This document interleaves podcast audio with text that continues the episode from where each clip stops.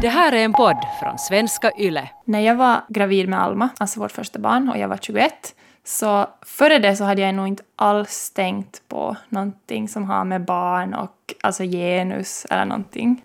Men jag kommer ihåg att då så kom jag in i någon sånt att jag blev väldigt medveten om det och jag ville undvika allt som var flickigt. Vi visste att det var en flicka. Eh, jag köpte typ bara blåa kläder, vet du, så här, bara blåa, gråa, gröna.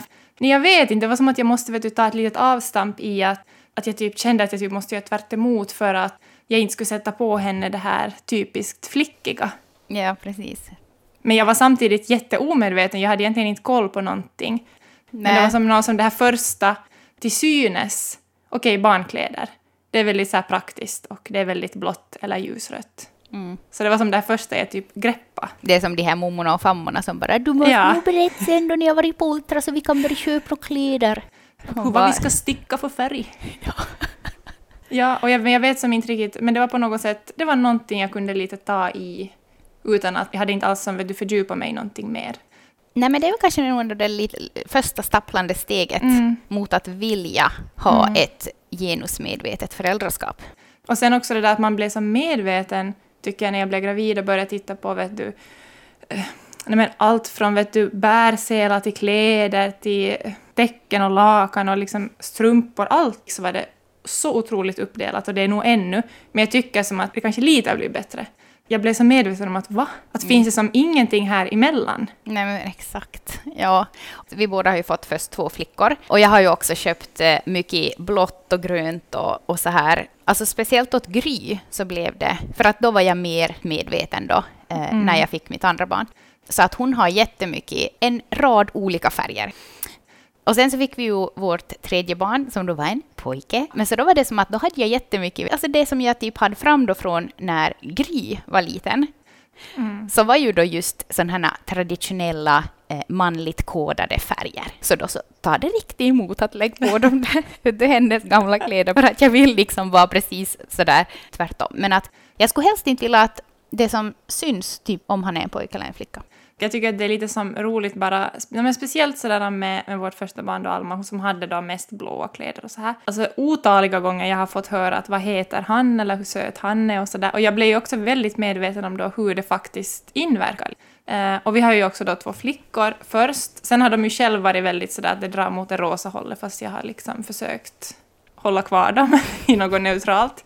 Men sen när vi fick Valle då, så jag har liksom inte ens tänkt så mycket på kläder, utan det har varit liksom att det som finns får han ha på sig. Mm. Så ibland ser han ut som en lilla syster kan någon tycka, ibland ser han ut som en lillebror. Ja. Men det har på något sätt, det har varit jätteskönt tycker jag, att Mm. det liksom bara, det har inte varit någon grej, utan det är bara som att det som finns i skåpet tar vi på, och det ska vara bekvämt och det är helt mismatch och det har som ingen skillnad. Ja, när Björn var liten då så, då så hade jag jättemycket rosa och blommigt och, och sånt på honom. För jag tycker som, jag älskar ju sån färg och mönster på, på barnkläder och sådär. Men så var det nog ganska många släktingar som var sådär, kommer med någon blå dinosaurietröja och så, han måste ju nog få några pojkkläder också. Man bara, "Jaha." Man bara, mm, Det är som att de Han typ, hinner. ni, tänkte att vi har inte något sånt. han hinner nog. Ja. Nej, men det känns ju lite löjligt att jag tycker liksom att det är, att jag inte vill att man ska se liksom om han är en pojke eller en flicka. Men på något sätt så vill jag så länge som möjligt bara som skydda dem från att bli satt i de här trånga lådorna på hur en pojk ska vara, hur man ska bemöta en pojk och på hur en flicka ska vara, hur man bemöter en flicka. Jo, och sen tycker jag också det att ha ett aktivt så här, så länge de är små också, att nej men just att det har inte så stor skillnad om, han har inom, citationstecken flickiga eller pojkakläder på. Att det också, att visa det utåt sett så kanske också ibland är sådär att någon kan få en... eller Jag, jag tänker som att om jag gör det så kan också någon annan bli lite peppad att okej, att man kan göra så här eller oj vad, vad fint att han har sådana kläder på. Liksom att, jag tänker som att det, det har också ett, ett högre syfte med det. Mm. Men vi ska ju inte bara prata om kläder idag. Nej, det finns ju så mycket mer. Det finns många olika områden, tycker jag, inom eh, föräldraskapet där jag aktivt har behövt faktiskt tänka till att hur, hur kan jag få till en förändring här så att inte tjejerna sätts i ett visst fack och Björn då sätts i ett annat fack. hur kan vi göra som föräldrar för att visa det åt dem? Att det är en sak att, att på något sätt att de får se det från grunden, att, att hemma med mamma och pappa så börjar det redan. Nej, men precis, att det liksom blir det normala för dem. Ja. Idag ska vi då berätta om fem områden där vi aktivt har fått tänkt till för att få in mer genus i vårt föräldraskap. För det är klart att det bara kan fara på autopilot och att man då går efter de här förbestämda automatiska rollerna som, som finns på flickor och pojkar. Men först, alltså varför vill man ens ha ett eh, genusmedvetet föräldraskap? Varför vill vi vara genussmarta i vårt föräldraskap? Det ska vi börja med, men först så slänger vi in en liten jingel.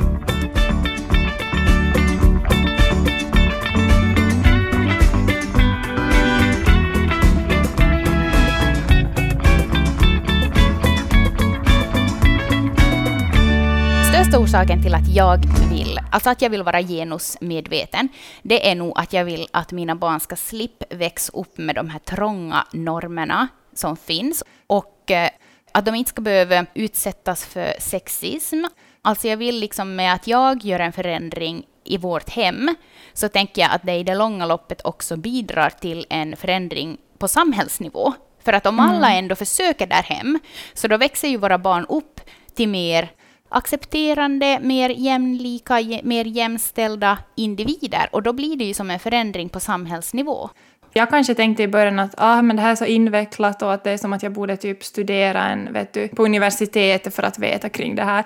Men jag tycker att det är lätt också när man faktiskt inser att det finns små saker i att som, tänka igenom sin egen vardag som vi verkligen kan påverka, mm. som har jättestor inverkan. Att det kan kännas, när man pratar, tycker jag själv, om bara ordet liksom genus och så här att ah, vad, vad allt, vad, in, vad, vad ska jag göra vet du? Har jag vad som krävs? Ja! Ja, nej men alltså genus handlar ju om att ge varje barn möjligheten att utvecklas på lika villkor mm. utan att påverkas av traditionella och begränsande OBS-normer. Och eh, att vara så här genusmedveten så är ju egentligen ett förhållningssätt som också innebär att man måste kanske vara lite medveten och också tänka på det aktivt. För mig har det varit så på vår den här liksom resan sen vi blev föräldrar att jag, jag har liksom trott att jag har varit medveten. Mm. Eller jag har känt mig vara ganska medveten.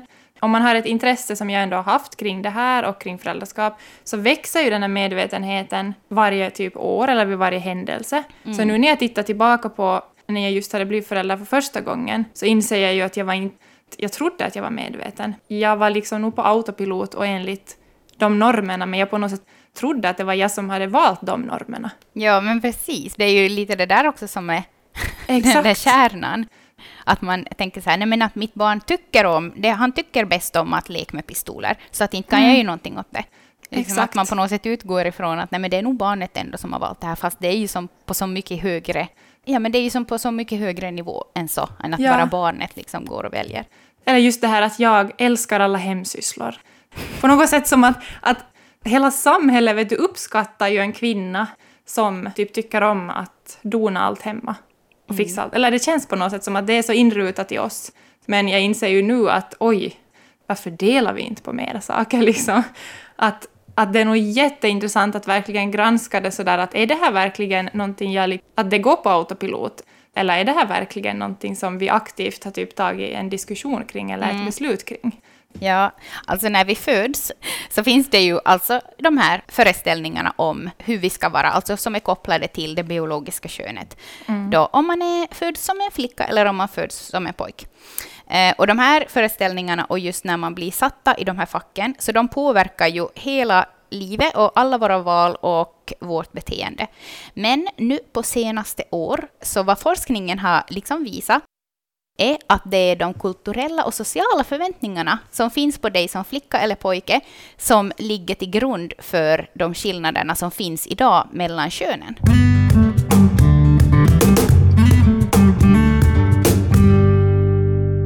Ja, men att vara genusmedveten innebär alltså att vara medveten om sina egna föreställningar om vad som är kvinnligt och vad som är manligt, samt att eh, man vet då hur det påverkar ens beteende, ens val och hur man behandlar sina barn. Vi har ju nu då gjort en lista här med fem områden där vi aktivt har behövt tänka på hur vi ska få in mer genusmedvetet föräldraskap. Och saker som, just, som jag tror att vi i alla fall kommer nog få som, ha en diskussion hela tiden för att det ändrar ju som med, med de utmaningar man har och de åldrarna man har barnen i. Jag tror man måste fortsätta jobba med det som typ föräldrar. Och just när man, när man pratar om genus och så här så tänker jag att det Nåja, men som med allt annat, men att man är väldigt, väldigt ödmjuk mot sig själv. Mm.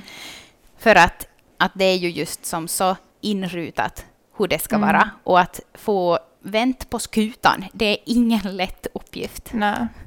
Och just som att, att det kan ju kännas övermäktigt att försöka vända på någon skuta när man... Alltså som... Alltså kännas övermäktigt, men där tänker jag igen just som du sa, att vara ödmjuk mot sig själv och att, att för varje generation så måste vi ta små steg Mm. framåt. Mm. Jo, och det är ju jättestor skillnad redan från kanske 70-80-talet till vad det är ja, idag. herregud. Det är ju jättestor skillnad, men att det är ju ännu en jättelång väg kvar att gå. Men det är ju som att vi kan ju inte bara sätta oss ner nu och tänka så här yes, our job is done. Nu har vi, Nej. kommit, nu har vi kommit långt att vi, är, vi nöjer oss så här. Okej, men Rebecka, om vi skulle börja med det första området. Område nummer ett. Att vara en förebild. För att liksom sätta en ny standard och en ny norma, normalitet för barnen så måste man ju först och främst börja med att vara själv en bra förebild. För barnen lär ju sig av oss. Och det är ju genom att de, de ser hur vi gör som det kommer att bli det. Men så här konkret, så saker som vi har gjort då för att vara en bra förebild. Det var det som jag redan sa här tidigare, att när, när vi fick vårt första barn så blev det som på något sätt att jag drog hela Lasse hemma. Mycket just, jag vet inte som att, jag tror nog också det var det att jag, jag gick in med den tanken att när jag är mammaledig, för jag sköt allt hemma. Du ska vara en god som- fru och en god Nej men mor. ja, ja, så omedveten om att jag gjorde det. ja. Eh, det var städat hemma alltid när Jim kom från jobbet, det var som... Men jag höll ju på att köra slut på mig själv, plus att han hade ju inte ens krävt det. Nej, men, Men det, det var, var ju att jag- förväntningarna som du hade på dig Exakt. själv. För du Exakt. tänkte att det här är vad en bra mamma är. Exakt. Och sen också just att, att vissa saker tycker man ju själv att är roligare att göra. Men också då kolla som efter att, så att inte man bara tar på sig heller för mycket bara för att man tycker att det är helt roligt. Vet du, som att man faktiskt vet att vi delar upp det så att vi orkar som ett team. Att det inte blir så här att den ena drar det större lasse. Mm. Precis, och då ser ju också barnen att eh, mamman och pappan delar på hushållssysslorna Mm. och hemmet och familj, liksom allting vad det innebär. Och då blir ju det på något sätt normen för dem. Och då tänker jag att då är ju också chansen att de sen, när de växer upp, att de utgår ifrån att det är så det ska vara. Att man ska dela på allting. Och liksom att man ska Mm. Exakt. inte låta den ena köra slut på sig bara för att det på något sätt, ja men så hade vi det när vi, vi var små, liksom. mamma gjorde allting. Nej, Och sen den andra saken som aktivt har varit med oss hela resan så är ju också det med föräldraledighet och vem som är hemma med barnen. Jag tror att det var först inför tredje barnen när vi var sådär att hallå, vi kan göra det på ett helt annat sätt. mm, Och jag ser ju som att det har ju förändrat hela vår familjedynamik Mm. att Jim har varit föräldraledig. mm, Så som det är som att alla dag, vardagliga sysslor har också blivit på ett helt annat sätt. För båda vet hur familjen rullar från insidan också. Mm. Eh, och det tar mig också in på nästa punkt som för mig är det här liksom att bygga en nära relation till barnet. För att det tycker jag ju också förändrades när Robert var föräldraledig. Att han fick som helt, helt djupare relationer till alla tre. Ehm, men just det här med att, att, eh, att båda föräldrarna ska ha ett ansvar över att bygga en nära relation till barnet oberoende av kön på barnet, oberoende av könet på föräldern. Liksom att det är inte bara mamman som ska vara den där trygga famnen som ska natta och trösta och vara nära och prata med sina barn om sådana jobbiga saker, utan att faktiskt båda två aktivt ska göra det. Och det där tycker jag nog ändå att har varit som kanske lite ändå av en utmaning här hem, speciellt nu när flickorna blir större. Eh, och det är klart att man måste respektera om det är liksom vissa saker som de bara vill prata med mig om. Så här. Men att ändå att mannen aldrig som slutar ändå som försök i alla fall. Nej, men jag tror att där gör jättemycket den här grunden av att ha en närvarande, i det här fallet då vet du pappa som också är hemma, att det inte är det här att det är bara mamma som är hemma och pappa är aldrig hemma. Mm. Så redan det liksom att man har en pappa som är hemma och som inte ger upp på en, liksom, Mm. Ja. som verkligen finns där. Så det, det tror jag som att ändå är det viktigaste, fast det då är, kan vara upp och ner eller att ma- det är bara mamma som gäller ibland eller bara pappa som gäller. Mm. Men att den här grunden ändå liksom finns där. Mm. Och sen just en, en till punkt så är ju det här med... Nej, men det är så märkligt det här för att sen eh, vi kom in i det här, alltså som Alma började dagis, så ska man ju anmäla till dagis då om de här dagarna och si och så, olika appar hit och dit. Och ja, vi på något sätt, det blev automatiskt, vi hade så mycket när det började att Jim har som tagit ansvaret för att anmäla till dagis, Mm. när hon ska vara på dagis. Och jag, det är ju som jättebra, men i någonstans så har jag ju haft lite så illa att vara. Det är ju jag som är moder som borde göra allt. Det känns ju som så. Det är ju jag som fick det här jobbet som projektledare när jag Ja. skickade in ansökan. Ja, det känns lite som att, att när man verkligen delar upp det mer och mer jämställt och på något sätt, man måste aktivt göra ett val, för annars för skulle det nog hända att det bara skulle falla på mig, alla sådana saker annars. Mm. Om inte han skulle aktivt säga att jag gör det här, eller att jag aktivt skulle kunna be att hej, kan du göra det här? Att inte man bara går där och tar för givet att det är en, en liksom, beroende på snopp eller snippa så är det då mannen eller, eller eh, kvinnans uppgift. Nej. Eh, ja, men alltså med sådana här små medel så visar vi ju att barnen, alltså visar vi åt barnen då att just hus och hem och familj inte är inom situationstecken ett jobb för kvinnor, utan att alla ska vara delaktiga och bidra oberoende av kön. Eh, och att om barnen växer upp med den här normen så blir ju det också utgångsläget för dem. Och då så kan vi ju få till en lite större förändring. Nästa område, det är lek och litteratur. Och här hem så har vi ju, vi har, alltså, jag vet inte riktigt, men det är nog, alltså vi har alltid försökt ha som tio alternativ åt barnen istället för de här två, alltså vapen och bilar eller Unicorns. Ja. Eh, nej men att det finns som alternativ. Eller jag har funderat mycket på det, att- att just hur är det när de är hemma så att det på något sätt är som en vet du, frizon kring det och sånt där. Men när de börjar bemötas utifrån, alltså från dagis och skola och så här, att vad ska man liksom, för jag har själv varit en sån som vet du, har böjt och, bej, böjt och vet du, ändrat på mig så som jag har trott att alla vill att jag ska vara. Att hur gör man för att de ska vet du, våga fort, fortsätta gilla det de har gillat om det inte är det som folk förväntar sig? Ja. Det är liksom min största. Att, ja, men precis. Jag tror att det där är också jättemycket som beroende på hur mycket man pratar där hem och sen också på personligheten på barnet. Men just det här att, att som våg vara sig själv och våg bara gilla det man gillar oberoende vad de andra sitter och leker med. Och sen någonting som jag har tänkt på är också det här med att ändra om i lekrummet och göra alla leksaker mer lättillgängliga. Eh, och också att lite våga utmana och till exempel sett sådana här typ actionhjältarna står och duschar i dockskåpet. Eller en Barbie som är en detektiv. Eller en Barbie som kör runt på en polismotoped, haffar skurkar. Och just sånt här också att, att vara in och eh, variera i leken och lite också kanske styr den för att då uppmuntra flickorna att leka fler i grupp och ha mer så här fysiska lekar. Och sen att uppmuntra pojkar att leka parvis och just kanske styr in på sådana här vet du, relationslekar och samarbetslekar. Det har jag själv fått jobba med, just med det här med, med flickorna, att de vet, ska vara äventyrliga. Och det med att göra så fysiska, de ska klättra på ett berg och upp i träd och hit och dit. Man har blivit som flicka, nej men säkert till dagis och skola och alltid sådär allmänt, vet du, lite nertonad alltid, att ta nu det lugnt. Eller som sådär, aj, Ja. aj, aj, oj, Ja, oj, ja. oj, oj, oj, oj, oj. Så där, det har jag som, jät- måste jag jätteaktivt jobba med, för nu har jag märkt att de älskar, vet du, att utmana sig och att hoppa och att klättra och att jag måste som verkligen vara sådär som att Lägg band på dig själv. Ja, men som att, att verkligen uppmuntra dem i det. Liksom, det kommer inte automatiskt för Nej, mig. nej. Absolut inte. Sen när det kommer till litteratur så tänker jag att det är någonting som jag har försökt, liksom, då man lånar vid Bibban och sådär, så det är klart att barnen får ju välja också böcker och sådär, men att jag står där och aktivt söker efter böcker som utmanar de här traditionella normerna. Till exempel normer på hur en kärnfamilj ska se ut, eh, och just det här med att hur en man ska vara och hur en kvinna ska vara, och flickor och pojkar då. Eh, Så jag står ju istället och söker om så här prinsar som är ledsna och rädda för drakar och prinsessor som spelar ishockey. Att Just få till Bibban och söka efter sådana böcker och läsa dem tillsammans med barnen, det är nog jättesuper. Eh, Och sen någonting som jag eh, ofta gör, som är jättespännande att göra, alltså ni ska testa här, det är att ta liksom vilken bok som helst ur era barns eh, hyllor och så byter ni ut könet på huvudkaraktärerna i böckerna. För att liksom få variation i berättelsen. Nåja, men så här eh, just inom lek och litteratur så ger vi ju barnen hundra fler möjligheter istället för de här två.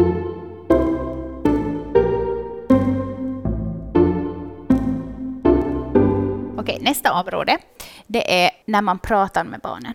det var ju redan jättetidigt som Gry sa att hon vill bli en brandman. Och i något skede, jag tror det var när hon var kanske tre år eller någonting, så frågade hon att, att kan flickor vara brandman? Mm. Och vet ni, Robert bara jo det är klart, du, jag ska visa åt dig videor liksom att det finns nog massa kvinnor och flickor som är brandmän och, och sökt liksom efter böcker om kvinnliga brandmän och, och sånt så här för att, för att det inte skulle fastna det där att bara mm. för att jag har en snippa så skulle inte jag kunna bli en brandman. Det är ju som en hemsk tanke att, att det ens, alltså i en treåring ens fanns det där liksom att att mitt kön begränsar mig så jag kan inte bli vad jag mm. vill. Och samma där kring sådär att vem man, när de börjar fundera vem man kan bli kär i mm. och vem som kan vara tillsammans, tycker mm. jag också som att det är jätteviktigt också att jag alltid flikar in att, att om de säger att oh, men alltså, för nu har de börjat säga, de har kanske hört någon som har pratat om att man är kär hit och dit, att alltid som lägga in det där att, att man får vara kär i precis vem man vill.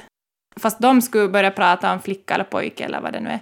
Eh, men att man ändå säger att pojkar kan vara kära i varandra, de får vara kära i varandra och som flicka kan man vara kär i en annan flicka. Och som att, att faktiskt aktivt på något sätt lägga in det där som en mm. liten pik. Jag minns inte vad det var vi satt och pratade om så sa, så sa äh, Gry någonting att, att sen, sen då, då Björn blir stor och blir en pappa och, och har, en, har en flickvän då, eller vad hon använder för ord då, för, för fru eller flickvän, så sa Lose där bara nej men vi vet inte ännu om han kommer att vara kär i pojkar nej. eller flickor. Och jag bara, ja det är helt rätt, det är helt rätt, du får göra precis som du vill Björn, att följ ditt hjärta. och Gry bara, nej det är sant. ja, nej men alltså att använda så neutrala begrepp så mycket som det bara går och att undvika just det här att ge kön åt yrken. Och sen också att ge kön åt egenskaper, till exempel att det är flickor är så gulliga och snälla och pojkar, ja men de är så tuffa och starka.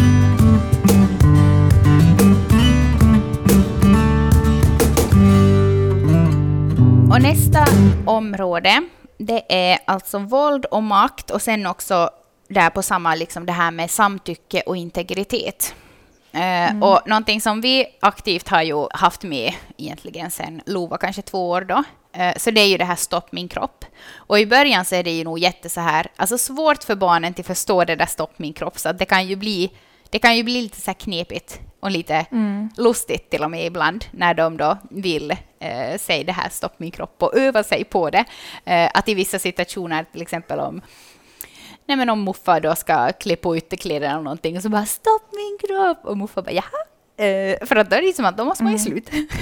mm. men jag tror ju ändå som att, att har de någonstans förstått den där grunden i det sen, alltså att de, i början så kan de ju inte greppa det säkert, men men ju äldre de blir och att det på något sätt är... Det får ju mer av det som innebär att de vet det. Mm. Så tror jag ändå att spelar ja, det kommer en jättestor att, ja, roll. Absolut absolut. Och sen att inte blanda samman våld och kärleksuttryck. Det, här det är ju som att, så klassiskt från när man var liten. Alltså, Pojkar visar kärlek genom att vara dumma. Alltså våld och kärlek hör inte ihop.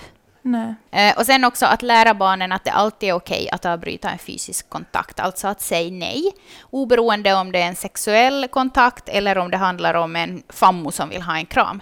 Mm. Alltså det är alltid okej att avbryta i mitten, eller liksom ångra sig, säga nej. Mm. Just det där med att ångra sig, så det har vi nog pratat jättemycket om här hem. Och att man behöver inte krama alla. Nej. Eh, och sen just när de leker och så här, så tycker jag nog att eh, nu, liksom, ju mer de börjar leka med kompisar eh, så här utanför förskola och dagis, så tycker jag att man Alltså det känns ju lite som så här att jag vill inte liksom vara... Jag är ju inte och kollar på dem hela tiden, jag är inte och liksom övervakar dem som en hök. Men att ändå vara lite så här uppmärksam på uttryck som förvåldsamheter eller sådana här skojbråk eller ord som förminskar. Mm. Att just att man man kan nog stiga in där i de situationerna som förälder och som vuxen och våga säga och vara var tydlig med att det här är inte okej. Okay. Mm. och just som att, att gå in och, och sätta som berätta gränserna, men mm. samtidigt nej, men som steppa in och säga att vi använder inte sådana här ord och vi säger inte sådana här fula saker åt varandra här mm. hemma. Mm. Men att på något sätt låta dem sen lösa nog konflikten, men på något sätt sätta ramarna för att det är inte okej, att vi, vi talar inte så här till varandra. Mm. mm. Och eh, om man bara tänker på de här också lite, så då så kan man ju faktiskt skapa förutsättningar för att barnen ska kunna utvecklas på sina egna villkor. Mm. Bara genom att också ändra lite på hur man pratar med barnen. Okej, nu kommer vi till det svåraste området. Kan du gissa vad det är? Kropp och utseende. Mm. Tycker att det är som Ja, men samtidigt så, men på ett sätt så känns det också lite hoppfullt för att det finns saker man kan själv göra, tycker jag. Men samtidigt så är jag också ödmjuk till att det är inte bara jag som kan påverka det här, men jag kan göra. Eh, Så just det här med att avdramatisera kläder, oberoende av vilket kön barnet har, att det finns, det finns en, ett urval och sen att de får välja då. Och sen inte göra någon stor jotto av om en pojke då vet du väljer en klänning. Liksom att åh, Sian har klänning, vi måste fota honom. Åh. Och där tänker jag också för mig själv har det varit att jag måste också avdramatisera på något sätt för mig själv mitt eget, alltså hur, jag, alltså hur ska jag säga, mitt eget utseende och mitt eget förhållande till mitt utseende och mitt förhållande till kläder och så här. Att, att jag, jag, liksom jag vill inte vara den mamma som står framför spegeln och speglar och drar in magen och är sådär ah nej vad jag är ful, usch, isch, isch, vet du sådär. Ja. Att jag måste också jag måste ju visa att dem att kläder är kläder och ibland vill man göra sig lite extra fin när man ska på fest men att liksom att det har ingenting med hur jag mår eller mitt värde som människa. Nej, precis. Att både pojkar och flickor ska få känna sig fina och då spelar det inte någon roll i vad de har för kläder, att det viktigaste är ju just att man att man får känna sig fin och sen att man har det bekvämt, det där att man som förälder kanske fokuserar mer på det, att det är som bekvämt och funktionellt och att vad man har vissa kläder till och så här. Nej, men som att grunden till det, det handlar inte om att det ska vara på ett visst sätt eller att, nej, men till exempel att det är sån som älskar liksom att vet du, missmatcha, kan någon tycka, färger och mönster och allting. Men som att hon älskar ju det. Ja. Så jag är ju som att jag uppmuntrar fa- Hon brukar ofta dubbla kjolar och klänningar och liksom säga sådär men att tror du verkligen att det här är liksom bekvämt med utebyxorna? Ja, men hon tycker att det är bekvämt. Men fine, gå, ha det under utebyxorna då liksom. Och också att, att, att om jag då skulle vara sådär att nej men att nu ska du till klubben, att nu måste du nog sätta på som nå, vet du, bara en klänning då. Som, då är det ju som att jag på något sätt lite tar ner hennes glädje kring det. Det är mer som sådär att om det är någonting de älskar så Ja, och det är ju ändå deras kropp och liksom det som de känner sig fina i kanske man själv inte alltid tycker att det är den finaste kombinationen. nej, Men liksom vad spelar det för roll? nej det har ingen skillnad. Nej. Jag läste någonting intressant i en mammagrupp. Nej, det var inte någon mammagrupp, det var någon sån här genusgrupp kanske, jag- vet inte riktigt. Ehm, det här med att eh, det var någon som var så irriterad på någon mommo som tyckte att, att hon klädde sin flicka i som så typ pojkiga kläder. Eller om det var tvärtom.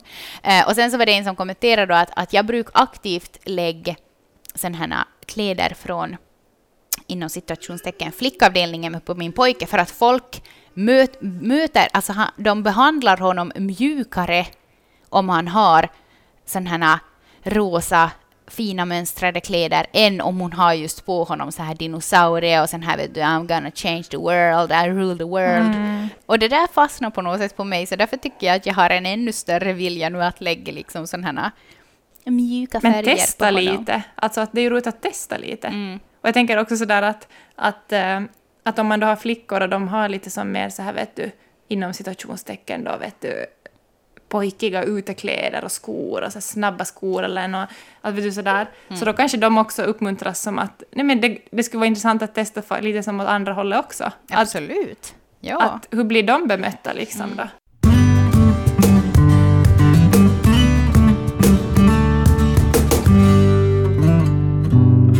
Nu när vi sitter och pratar om det så kanske det låter som att vi har allt på koll och vi vet vad vi gör, eller som vet så här. Nej. Men alltså, det är ju som så många gånger jag själv kommer på mig att men herregud, varför typ sa jag så där? Eller varför köpte vi det här? Eller varför reagerade jag inte när någon annan sa det där? Eller varför gjorde vi så här? Och det här gick ju bara helt på autopilot. Och Att verkligen att vara ödmjuk mot sig själv och på något sätt mera se det som en sån där, nej men som att lära sig och att kanske också titta tillbaka lite på att hur gjorde vi där? Hur reagerade vi så där? Hur har jag själv blivit bemött när jag var barn? Och verkligen se lite hur ens barn blir bemötta. Ibland kan det också vara att man verkligen måste tycka, man kan ju också måste ta en diskussion med det. Om man märker att det här barnet får hela tiden kommentarer om hur fin eller hur flickig eller hur... Att också verkligen vara som att, att ibland måste man också bara typ stå upp för det och vara sådär att okej, att det är inte okej, att snälla, kommentera inte henne eller honom. Ja, ja nej men precis som du säger, att vi, vi, vi har ju också en lång väg att gå eh, och att vi utforskar och försöker lära oss hela tiden. Och senast här för någon dag sedan så, så skulle vi på en pojkkompiskalas. Och jag då gick i butiken och såg på grejerna och så här, och så såg jag som en sån här Nerf-pistol. Och så skickade jag till hans mamma då att har han en sån här, eh, att eh, kanske jag typ skulle köpa en sån här. Och så hon bara som att ja, nej, men att han har nog en sån där, men, eller som typ något liknande, men att han tycker jättemycket om dem, så nu kan du ju eh, nu kan du köpa en sån, att han kommer att bli jätteglad. Och jag bara som ja, men vad lätt fixat, att då kan jag fortsätta i handel, att nu var det här fixat. Men sen i efterhand, han blev ju också jätteglad och så här, men i efterhand så tänkte jag så här att okej, okay, om han redan hade en sån från förr, och det är ju en ganska sån här pojkleksak, så varför utmanar jag inte då mig och försöka liksom köpa någonting annat som inte var så himla, vet du vad som förväntas mm. att pojkar mm. ska få. Mm. Så där fick jag lite ta en tankeställare och tänka att nästa gång gör vi annorlunda. Mm. Men det är just det där som, det där är ju det, det är där man lär sig. Mm. Nåja, men som avslutning så tänker jag på något sätt att, att, att det vi gör är som hundra gånger viktigare än det vi säger. Och sen också att våga prata med sina barn om det här, vad de ser och upplever kring det här med könsroller och jämställdhet och makt. Och utmana dem och bekräfta dem sen också när de gör normbrytande val. Och stå bakom dem. Att om, om man vill att de ska våga vara starka i sig själva, alltså sen när de verkligen är det, mm. var där och backa upp ja. dem. Låt dem utforska sig själva, hitta sig själv och göra precis så som de själv vill. Och ge dem hundra möjligheter istället för två.